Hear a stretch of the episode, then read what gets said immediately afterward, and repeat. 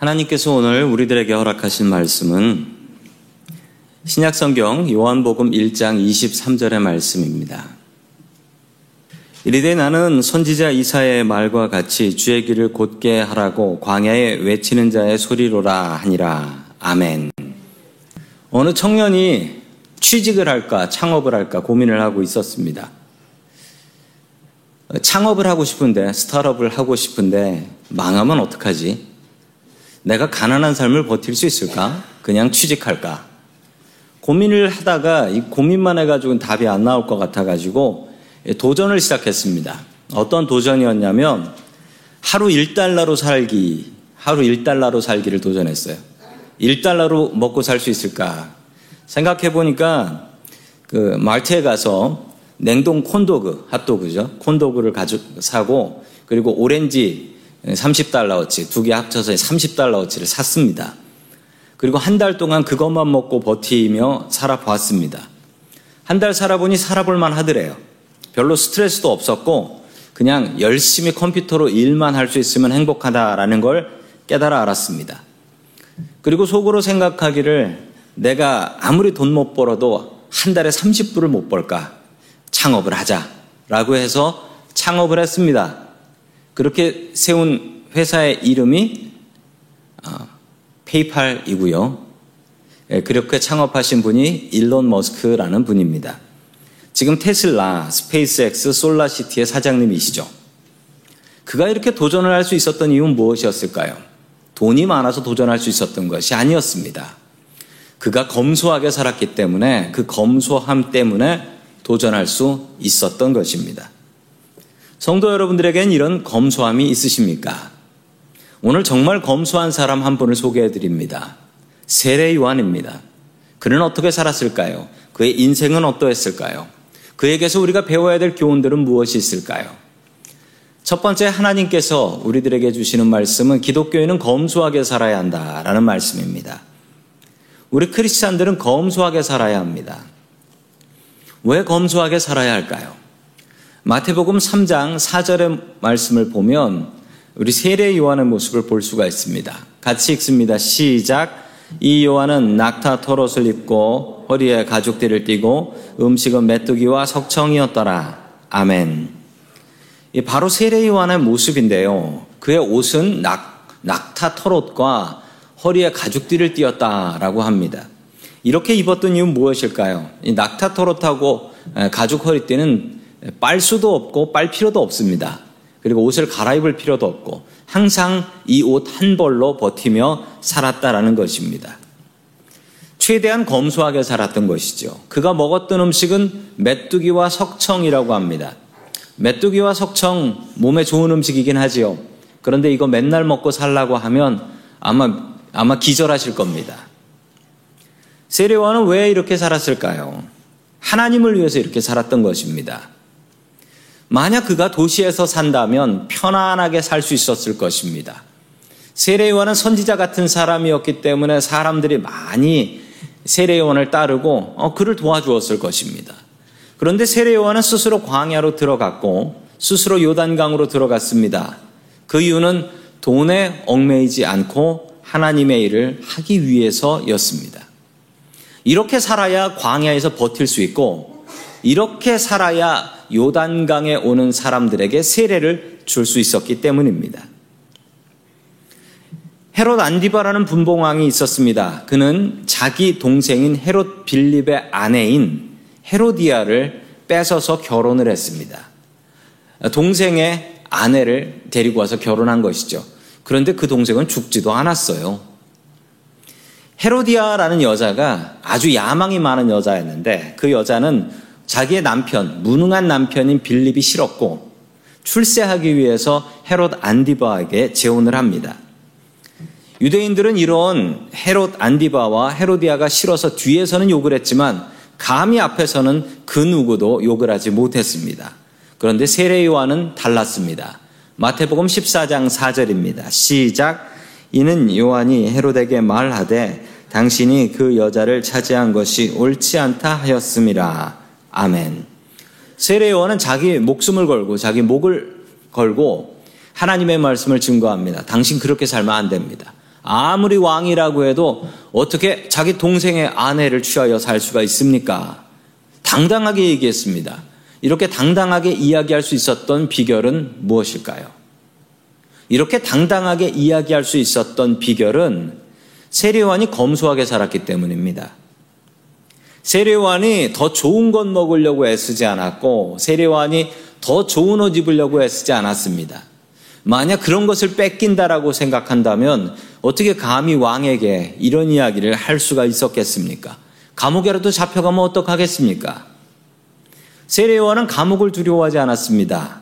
그 이유가 무엇이었을까요? 감옥에 가도 잃을 게 없었습니다. 감옥에 간다고 더 못한 것을 먹겠습니까? 감옥에 간다고 더 못한 옷을 입겠습니까? 제가 목사가 되었을 때 하나님 앞에 기도하고 결심하고 다짐했던 것이 있었습니다. 아, 그것은 바로 어, 평생 가난하고 검소하게 살겠다라는 다짐이었습니다. 세례 요한처럼 살아야 되겠다라는 마음이 저에게 정말 강하게 들어서 하나님 앞에 그렇게 기도했습니다. 그리고 목사가 돈에 얽매여 살게 되면 절대로 하나님의 말씀 바르게 증거할 수 없기 때문에 그렇습니다. 어, 제가 타는 차는 20년 된 차입니다. 올해로 20년이 됐습니다. 잘 고쳐서 잘 타고 다니고 있습니다. 그리고 저하고 저희 집사람은 보시면 아시지만 거의 새 옷을 사서 입지 않습니다. 그런데 저희들은 불행하지 않습니다. 왜냐하면 그 목적이 분명하기 때문입니다. 이렇게 아껴서 하나님의 일에 더욱더 집중하며 살아야 되겠다라는 마음 때문에 그렇습니다. 우리 기독교인들은 검소하게 살아야 됩니다. 예수님도 너무나 검소하게 사셨습니다. 예수님은 목수셔서 집 잘 지으셨는데 자신을 위해선 집 짓지 않으셨고 여기저기 집 없이 떠돌아다니시며 하나님의 말씀을 증거하셨습니다. 크리스찬은 검소해야 합니다. 하나님 명령대로 살기 위해서는 검소해야 합니다. 그리고 나를 위해서는 아끼고 검소하고 우리 하나님 나라를 위해서 하나님을 위해서는 더욱더 헌신하며 사셔야 합니다. 세례요한이 그렇게 사셨습니다. 예수님께서도 그렇게 사셨습니다. 우리도 세례요한처럼 하나님을 위해서 검소하게 살 수 있기를 주의 이름으로 간절히 축원합니다. 아멘. 두 번째 하나님께서 우리들에게 주시는 말씀은 소리가 되라 라는 말씀입니다. 소리가 되라. 아, 세례 요한은 요단강에서 자신을 따르는 백성들에게 물로 세례를 주고 있었습니다.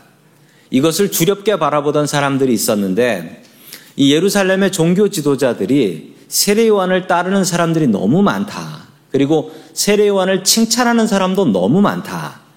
이 사실을 두려워하고 있었습니다. 아니 새로운 종교 지도자 사이비 이단 지도자가 와서 백성들을 선동질하면 어떻게 할까? 염려되었던 예루살렘 종교 지도자들은 조사단을 요단강으로 보내게 됩니다. 그 모습이 요한복음 1장 19절에 나옵니다. 같이 봅니다. 시작. 유대인들이 예루살렘에서 제자과 레위인들을 요한에게 보내어 내가 누구냐 물을 때 요한의 증언이 이러하니라. 아멘. 제사장들과 레위인들은 종교 지도자들이었습니다. 그리고 세례요한을 신문하듯이 묻습니다. 신문하듯이 물어요. 좋게 물어본 것도 아니에요. 뭐라고 물어보냐면 너는 누구냐라고 물어봤어요. 너는 도대체 누구냐? 그러자 세례요한은 잘 알고 있었습니다. 여기에 잘못 대답하면 큰일 나는 답을 나는 메시아가 아니다. 나는 그리스도가 아니다. 라고 대답을 합니다. 왜냐하면 만약에 그렇다라고 대답하면 붙잡혀 가기 때문입니다. 그리고 세례요한은 분명히 자신이 그리스도가 아니라는 것을 알고 있었죠. 그러자 계속 답을 질문을 이어갑니다. 21절입니다. 시작. 또 묻되 그러면 누구냐? 내가 엘리야냐? 이르되 나는 아니라. 또 묻되 내가 그 선지자냐? 대답하되 아니라. 아멘. 엘리야냐라고 묻습니다. 왜 엘리야냐라고 묻자면 메시아가 오기 전에 엘리야라는 선지자가 다시 내려오기로 예언이 되어 있거든요. 그래서 엘리야냐라고 물어보았던 것이고 게다가 그 모습이 엘리야하고 너무 비슷해요. 구약 성경의 엘리야를 보면 엘리야도 똑같은 옷을 입고 다녔습니다. 낙타토롯 똑같은 옷을 입었습니다. 그리고 하는 행동도 비슷한 것이 하는 행동이 이 엘리야는 그 아합 왕이라는 왕이 있었는데 그 왕한테 못하는 말이 없었어요. 왕이시여 그럼 죽습니다. 왕한테도 못하는 말이 없었습니다. 세례관도 마찬가지였습니다. 헤로드 왕한테 못하는 말이 없었습니다. 그래서 엘리야냐라고 물었던 것이죠. 그런데 그 다음에 또 물어보는 질문은 조금 당황스럽습니다. 그 선지자요? 이렇게 물어봅니다. 그 선지자요? 더 프로핏? 이렇게 물어보는데 그 선지자는 누구일까요? 이 세례원도 알고 제사장들도 아는 그 선지자는 누구냐면 모세입니다. 구약 성경에 기록된 가장 완벽한 선지자. 이 사람을 그 유대인들은 바로 더 프로핏, 그 선지자라고 기억을 하고 있었던 것입니다. 세례와는 나는 모세와 같은 선지자도 아니요. 라고 대답을 합니다. 이 질문 중에 하나라도 그렇다라고 하면 그냥 붙잡혀 가는 것이었습니다. 더 이상 물어볼 게 없어요. 더 이상 물어볼 게 없습니다. 그러자 아주 당황해하며 이렇게 조사하러 온 사람들은 22절과 같이 질문을 합니다. 시작. 또 말하되 누구냐? 우리를 보낸 이들에게 대답하게 하라. 너는 내게 대하여 무엇이 하느냐? 아멘. 너무 당황함이 이렇게 묻습니다. 아니, 그러면 우리를 보낸 사람들, 조사하라고 보낸 사람들이 있는데 저 사람은 아무것도 아닌데요. nothing? 이렇게 얘기할 수는 없잖니. 당신이 생각하기에 당신은 뭐라고 생각하시오? 뭐 한마디만 해주시오. 우리도 보고를 해야 될 거 아닙니까? 이렇게 물어보게 되는 것입니다. 그때 세례요한이 아주 기가 막힌 대답을 해요. 정말 기가 막힌 대답을 합니다. 23절의 말씀입니다. 시작. 이르되 나는 선지자 이사야의 말과 같이 주의 길을 곧게 하라고 광야에서 외치는 자의 소리로라 하니라. 아멘. 세례요한은 자신을 소리다라고 이야기를 합니다. 그것도 광야에 외치는 소리다라고 이야기를 합니다. 세례요한은 자신을 난 보통 우리가 이렇게 얘기하잖아요. 당신은 누구십니까? 라고 하면 아, 저는 목사입니다. 라고 직업을 얘기하든지 아니면은 내가 누구 엄마입니다. 라고 얘기를 하든지 무슨 대답을 해도 사람이잖아요. 나는 어떤 사람입니다. 라고 설명을 해야 되는데 이 세례와는 뭐라고 설명합니까? 광야에 외치는 자의 소리. 나는 그냥 소리다라고 이야기를 합니다. 광야에 외치는 자도 아니고 광야에 외치는 자의 소리다라고 이야기합니다. 왜 사람을 소리라고 이야기할까요? 소리가 무엇입니까? 지금 성도님들은 소리로 설교를 듣고 계십니다. 소리는 공기의 울림이죠. 제 목소리를 통해, 목을 통해서 울린 소리가 공기를 타고 성도님들의 귀를 울리는 게 소리입니다. 소리는 그냥 공기의 울림일 뿐입니다. 지금은 소리를 저장해서 녹음해서 들을 수 있지만 예전에 소리는 한 번 지나가면 끝이었습니다. 한 번 지나가면 끝이에요. 그래서 추억의 소리라는 말이 나오는 거예요. 소리는 사람이 아닙니다. 소리는 메시지가 있어야 합니다. 전달하는 메시지가 있어요. 제가 지금 설교 말씀을 전하는 것처럼 소리에는 메시지가 있어야 하고 그리고 소리는 사라져야 합니다. 소리는 사라지지 않으면 소음이 되는 거예요. 세례와는 정말 이렇게 사라집니다. 예수님께서 공생애를 시작하시자 세례와는 자신의 제자들을 모두 예수님께 넘겨드리고 그리고 스스로 감옥에 가서 그곳에서 순교하게 됩니다. 소리는 사라져야 합니다. 세례와는 그것을 너무 잘 알고 있었기에 요한복음 3장 30절과 같이 이야기합니다. 같이 읽습니다. 시작. 그는 흥하여야 하겠고 나는 쇠하여야 하리라 하니라. 아멘. 이 말과 함께 세례와는 순교합니다. 그리고 천국으로 사라집니다. 사라져버려요, 정말. 천국으로. 우리의 인생은 잘 생각해 보면 소리와 같습니다. 소리는 잠시 울리다가 사라지죠. 우리의 인생도 마찬가지입니다. 영원하지 않습니다. 우리의 인생도 잠시 울리다가 사라지는 것이 우리의 인생입니다. 누군가가 나를 기억해 준다면 그냥 고마울 뿐이죠. 우리는 어떤 소리가 되어야 할까요? 우리는 기도하는 소리가 되어야 합니다. 하나님의 마음을 울리는 기도하는 소리만큼 아름다운 소리는 세상에 없습니다. 또한 우리는 예수님을 전하는, 복음을 전하는 소리가 되어야 합니다. 최소한 나 때문에 예수 믿고 구원받는 사람 하나는 있어야 하지 않겠습니까? 우리는 또한 우리들의 가족의 마음을 감동시키는 소리를 하는 사람이 되어야 될 것입니다. 따뜻한 사랑의 말로 가족들의 마음을 울리는 사람이 되어야 합니다. 그 소리는 내가 죽어도 내 사랑하는 가족들의 마음 속에 기억될 뿐입니다. 성도 여러분 생각해 보십시오. 우리가 죽고 나서 우리는 무엇으로 기억이 될까요? 우리가 어디 국사체 교과서에 나오는 사람이 될 수 있겠습니까? 그럴 수도 있습니다. 그렇지 않은 사람들은 어떻게 기억될까요? 우리가 했던 말들을 기억해주는 사람들에 의해서 기억되는 것입니다. 우리가 남긴 말들을 기억해주는 가족들과 우리 성도님들과 내가 아는 사람들이 기억해 줄 때 나는 기억되는 것입니다. 인생은 소리입니다. 잠시 울리는 소리입니다. 어떤 소리로 기억되고 싶으신가요? 잔소리로 기억되고 싶으신가요? 어쩌면 쓸데없는 소리로 기억되진 않을까요? 참, 그 사람 쓸데없는 소리 많이 하다 갔어. 이렇게 기억하시겠습니까? 인생은 소리입니다. 하나님의 마음을 울리고 사람의 마음을 울리는 소리로 살아갈 수 있기를 주의 이름으로 간절히 축원합니다. 아멘. 세 번째 마지막으로 하나님께서 우리들에게 주시는 말씀은 나를 낮추고 예수님을 높이라라는 말씀입니다. 나를 낮추고 예수님을 높이라. 겸손이란 무엇일까요? 우리 기독교에서 우리 기독교의 영성에서 겸손은 단순히 자기 자신을 낮추는 것은 아닙니다. 우리 세상에서는 자기 자신을 낮추는 것을 겸손이라고 배우지요. 그리고 그 겸손을 훈련하기도 합니다. 많이 배운 사람은 겸손한 척을 잘합니다. 그러나 우리가 교회에서 배우는 겸손은 단순히 자신을 낮추는 것이 아닙니다. 오히려 자신을 낮출 필요도 없습니다. 왜냐하면 우리는 단 한 번도 높아 본 적이 없기 때문입니다. 우리는 낮은 사람들입니다. 진짜 겸손은 우리가 하나님 앞에서 자신을 낮추고 그리고 하나님을 높여 드리는 것, 우리의 예수님을 높여 드리는 것, 이것이 진짜 겸손인 것입니다. 그 삶을 바르게 살았던 사람이 바로 세례 요한입니다. 요한복음 1장 27절 같이 봅니다. 시작. 곧 내 뒤에 오시는 그이라. 나는 그의 신발끈을 풀기도 감당하지 못하겠노라 하더라. 아멘.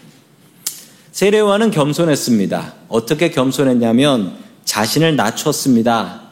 자신을 낮췄어요. 나는 그의 신발끈 풀기도 감당 못하겠소. 라고 이야기합니다. 그리고 자기를 낮출 뿐 아니라 내 뒤에 오실 분을 높여드립니다. 성도 여러분, 이게 진짜 겸손입니다. 나 자신을 낮추는 것은 오히려 극도의 교만인 경우도 많이 있습니다. 아주 겸손한 척을 너무 하는 교만일 수도 있어요. 성도 여러분, 겸손은 나를 낮추고 예수님을 높여드리는 것입니다. 예수님은, 아, 세례요한은 겸손했습니다. 너는 누구냐라는 질문에 무엇이라 얘기하냐면 자신에 대해서 이야기하기보다 내 뒤에 오시는 분 예수 그리스도를 더욱더 설명하고 높여드립니다. 당시 부잣집에는 종들이 여럿이 있었습니다. 그리고 종들에는 서열이라는 게 있었습니다. 높은 종하고 낮은 종이 있었는데 높은 종은 누구냐면 성경의 높은 종 하나를 성도님들도 아십니다. 요셉입니다. 요셉이 가장 높은 종이었어요. 그가 했던 일은 그 집을 매니지하는 것이었습니다. 종들을 어디다가 넣을지 이거를 생각할 수 있는 사람 가장 높은 종이지요. 제일 낮은 종은 어떤 종이었냐면요. 주인의 신발을 담당하는 종이었습니다. 주인이 외출한다라고 하면 그 신발끈, 샌들 같은 신발끈을 매요. 당시에는 그 팔레스타인은 샌들을 신고 다녔는데 그 샌들에는 끈이 많이 있습니다. 끈이 없으면 뭐 그 밑창이 발에 붙어나 있겠습니까? 샌들을 묶는 일을 종이 합니다. 묶는 건 괜찮습니다. 그런데 묶는 것보다 더 험한 일은 뭐냐면 그 신발끈을 푸는 것입니다. 왜냐하면 그 당시에 길이 포장도 안 되고 더러운데 포장된 길도 아닌데 나갔다가 뭘 밟고 돌아오겠습니까? 아주 더러운 발이 돼서 돌아오는 겁니다. 그 신발끈을 푸는 것은 가장 낮은 종이었습니다. 그래서 세례 요한은 이렇게 이야기합니다. 나는 그의 신발끈을 묶는 것도 아니고 푸는 것을 감당도 못하겠다. 나는 종 중에 가장 낮은 종만도 못한 사람이다. 이렇게 자기 자신을 낮춰 드립니다. 세례 요한은 자신이 그런 종만도 못한 사람이다라고 이야기하며 예수님을 높여 드렸습니다. 게다가 세례 요한은 말로만 이렇게 예수님을 높여드린 사람이 아니었습니다. 그가 얼마나 대단한 사람이었냐면 우리 요한복음 1장 36절, 37절 같이 봅니다. 시작.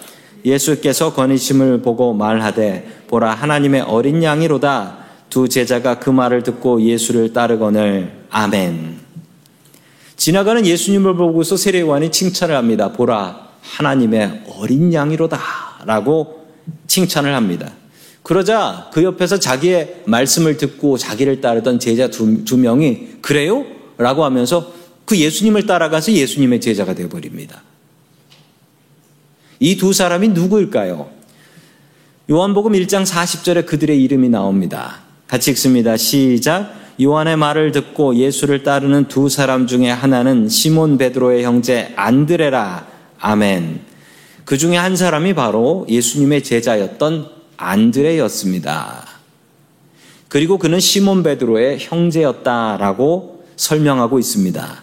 그리고 뒤에 보면 안드레가 집에 가서 자기 형제인 베드로한테 내가 오늘 예수님을 만났는데 그분이 바로 우리를 위해서 오신 메시아다라고 전도를 하게 됩니다. 지난 시간에 말씀드린 것처럼 요한복음에는 다른 복음에서 볼 수 없는 이야기들이 나옵니다. 독특한 내용들이 나오는데 이 내용을 모르면 우리가 성경을 똑바로 할 수가 없어요. 성도님들이 아시는 베드로를 부르는 부르심은 어땠습니까? 뭐 물고기를 잡고 있었는데 고기도 잡히지 않는데 어떤 사람이 와가지고 그물을 던지라고 하고 나를 따르라 라고 해서 그냥 따라갔다라고 기억하시잖아요. 요한복음을 제대로 읽으시면 그게 그렇지 않다라는 걸 알 수 있습니다. 이미 베드로는 예수님에 대해서 잘 알고 있었습니다. 안드레를 통해서. 잘 알고 있었고 그 이후에 예수님께서 물고기를 잡고 있는 베드로를 찾아가 나를 따르라라고 하니 그 알고 있었던 예수님을 위해서 나는 저분을 위해서 내 인생 살겠다라고 하며 헌신했던 것입니다. 요한복음을 보지 않으면 절대로 그 내막을 알 수가 없습니다. 세례와는 말뿐만 아니라 행동도 겸손했던 사람이었습니다. 그는 자신을 따르던 제자들까지 모두 예수님께 내어드립니다. 철저히 자신을 낮추고 예수님을 높여드리고 예수님께 방해가 될까봐 스스로 감옥에 들어가 버립니다. 겸손한 사람이 되십시오. 나 자신을 철저히 낮추세요. 그리고 매일매일 주님의 큰 은혜를 높여 드리십시오. 이게 바로 우리의 인생인 것입니다. 우리의 인생은 소리와 같습니다. 세례요한처럼 의미 있는 소리로 잠시 이 땅에서 살다가 천국 갈 수 있기를 주의 이름으로 간절히 축원합니다. 아멘. 기도하겠습니다. 사랑의 주님, 오늘도 주의 백성들을 주의 전으로 불러 주시니 감사드립니다. 주님 홀로 영광을 받아 주시옵소서. 세례요한의 인생을 통해서 우리들의 삶을 다시 돌아볼 수 있게 도와주시니 감사드립니다. 세례요한을 본받아 우리들도 검소하게 살 수 있게 도와주시고 하나님 나라의 일에 집중할 수 있게 도와주시옵소서. 우리의 인생은 소리와 같은 줄로 믿습니다. 주님께서 전하실 메시지를 우리가 전하고 사라지는 인생 될 수 있게 도와주시옵소서. 진정한 겸손은 나를 하나님 앞에서 낮추고 하나님을 높여 드리는 것인 줄 믿습니다. 우리의 마음속에 가득한 교만한 마음을 내려놓게 하시고 주님의 이름만 높여드릴 수 있게 도와주시옵소서 우리의 주인이 되시는 예수 그리스도의 이름으로 기도드립니다. 아멘.